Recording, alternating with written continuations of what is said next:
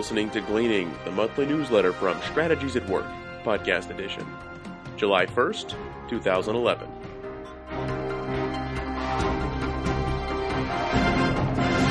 Upcoming events The Strategic Life Alignment Seminar.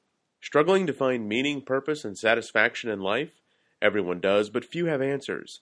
This seminar will equip you with tools and a methodology for discerning your divinely ordained life purpose. Don't miss this opportunity to learn biblical principles that will help you discover your destiny. Peace, joy, and satisfaction will be yours only if you find and fulfill your life purpose. This event will be presented in both live and virtual settings. The next live event will be held in July 2011 in Richardson, Texas, and September 2011 in Carrollton, Texas. The next webinar will be held in the fourth quarter of 2011. See the website strategieswork.com for details. The SLA Alumni Event. This event is exclusively for alumni of the Strategic Life Alignment Seminar. The journey of discovering your life purpose can be challenging. Periodically, you need encouragement, fresh perspective, and inspiration. This is the purpose of the annual SLA Alumni event. Each year, this event focuses on one of the key themes from the SLA seminar and provides an oasis of refreshment for those who are truly engaged in discovering their life purpose. This year's theme is Your Plan and God's Plan. Don't miss this opportunity to be refreshed and refocused on your journey of discovering your life purpose. The next event will be a webinar in September of 2011. See strategieswork.com for details.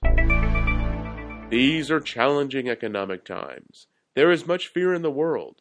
Now more than ever, people need to understand the power of building their lives on Christ. Only faith in Christ can provide sustained victory over fear. If you need help in learning how to walk with Christ, Strategies at Work has consultants in various parts of the world. These consultants are equipped to help you grow in Christ and to find and fulfill your divinely ordained life purpose. Please contact them or contact the Strategies at Work home office if you would like our help. See the website strategieswork.com for details. And now, Dr. Chester brings us the message titled, Can American Manufacturing Become Competitive Again? Since the late 1960s, the United States trade balance has been negative. This means that we are importing more goods and services than we are exporting. Hence, we are a net consumer funding our buying binge with our savings and debt. We are experiencing the economic version of the second law of thermodynamics. This law states that order is progressively decaying into disorder. The ultimate state of disorder is death. Economically, when one unabatedly buys more goods and services than one produces, this leads to economic death. An organization, such as a business, cannot operate like this for long. Organizations, even so-called nonprofits, must earn a profit or go out of business. So also with individuals, communities, and even nations. The people and organizations of the United States cannot continually import more than they export without draining their reserves or going into debt or both. In the United States, one of the manifestations of being a net consumer is the decline in manufacturing. During the past decade, a number of my clients have seen the manufacturing for their industries migrate to foreign countries such as Mexico, India, and China. The reason is simple the cost of labor. Labor costs in many foreign countries, such as the ones noted above, are dramatically lower than in the United States. For manufacturers to compete globally, therefore, they must seek the lowest costs of production. This drives manufacturing operations to move from high cost areas in the United States to low cost areas in the United States or, in many cases, to move to foreign countries. The shift in manufacturing leaves many U.S. manufacturing workers either unemployed or underemployed. Nevertheless, many of these Americans seek to maintain their lifestyles by depleting their savings and then by using debt. Instead of facing the insanity of this, federal, state, and local governments tend to support this choice. Arguably, the reason this is happening is sin. Consider, for example, Boeing's recent battle with labor. Boeing seeking to build its new 787 aircraft more efficiently with just-in-time inventory control and lower labor cost, built a plant in South Carolina that employed non-union labor. The machinist union, believing that Boeing was retaliating against the union, filed a lawsuit against the company. I think it is fair to assume that if the non-union workers in South Carolina voted to join the union, then the union lawsuit against Boeing would probably be dropped. So it appears that the retaliation is the labor union, not Boeing. Biblically, retaliation is sin. See Proverbs 25:21. When union bosses think of their own interests, they will make self-centered, self-serving decisions. This is sin. The situation illustrates one of the reasons why the United States manufacturing is no longer globally competitive. Self-serving, self-centered labor unions fail to think of the good of the whole. Labor unions were formed to counter the nefarious actions of self-centered, self-serving business owners, business people, and financiers who use unscrupulous means such as abusing labor to achieve wealth. Labor unions originally had a noble purpose to fight the sin of unprincipled business owners and management. But over time, the labor unions, at least some of them, became corrupt. So that which was intended to fight sin instead succumbed to sin. An illustration of the way labor unions can succumb to sin happened in the mid 1950s. Jimmy Hoffa wanted to make Chattanooga a union town.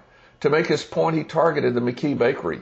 He determined to make them an example of what would happen to anyone, any company, that hired non union labor.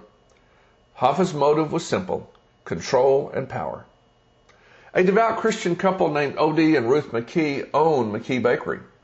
O.D. and Ruth believed strongly in Christian education. To help young people attend some of the local Christian colleges, McKee Bakery hired students. None of the students were union members, though most of the full-time company workers were. Hoffa was determined to eliminate all non-union labor, so he ordered a strike and filed a lawsuit against the company. The union workers who worked for McKee Bakery honored the strike, but the non-union workers continued to work. Soon violence erupted. The McKee family members and non-union workers were threatened and in some even beaten. From January to July, the union pickets harassed McKee Bakery. OD wanted to give in, but Ruth stood on principle. There was no law against hiring non-union workers. McKee's union contract did not prohibit hiring non-union workers, but Hoffa was trying to force the McKees to sign a new contract using the strike and lawsuit as leverage. The union was simply seeking to force its self-centered, self-serving will on the McKees. The union was sinning, and Ruth McKee would not capitulate. The courts eventually ruled in favor of McKee Bakery, which ended the union lawsuit and stopped the picketing. All this happened because Ruth stood on principle and believed that God would protect them. When the motive of either management or labor is control and power, it is sin. Biblically, God is sovereign over his universe. The responsibility of management and labor is always to seek the will of God.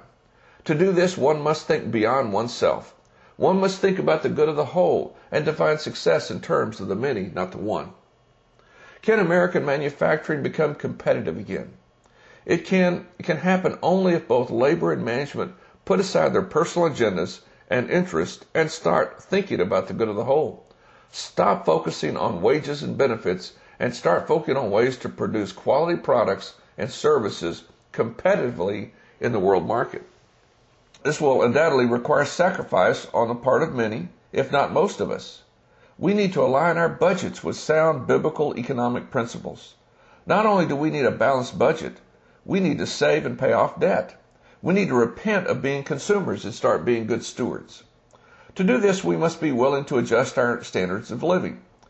God speaks through the marketplace and economic conditions. He alone has the prerogative to determine one's standard of living. To discern this, one must listen to God's voice through the economic situation. We also need government at all levels to support biblical economic principles by balancing their budgets and reducing their debt. Additionally, local, state, and federal governments need to enact policies to encourage citizens to live within their means and build assets instead of depleting assets and or incurring debt. In the end, success is not measured in dollars. It is measured in obedience to God and alignment with His will. We must stop working for our own interest and work for the good of the whole, and in particular the good of future generations. This is the only way that American manufacturing can become competitive again. The second law of thermodynamics applied to physical phenomena is irreversible apart from divine intervention. But applied to economic phenomena, this law can be reversed.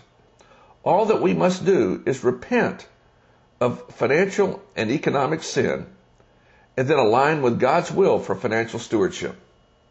American manufacturing can be competitive again, but only if Americans choose to obey God. The bottom line is that if we don't embrace biblical economic principles, we will die economically. But if we embrace biblical principles, we will prosper. May the Lord give us the grace to prosper.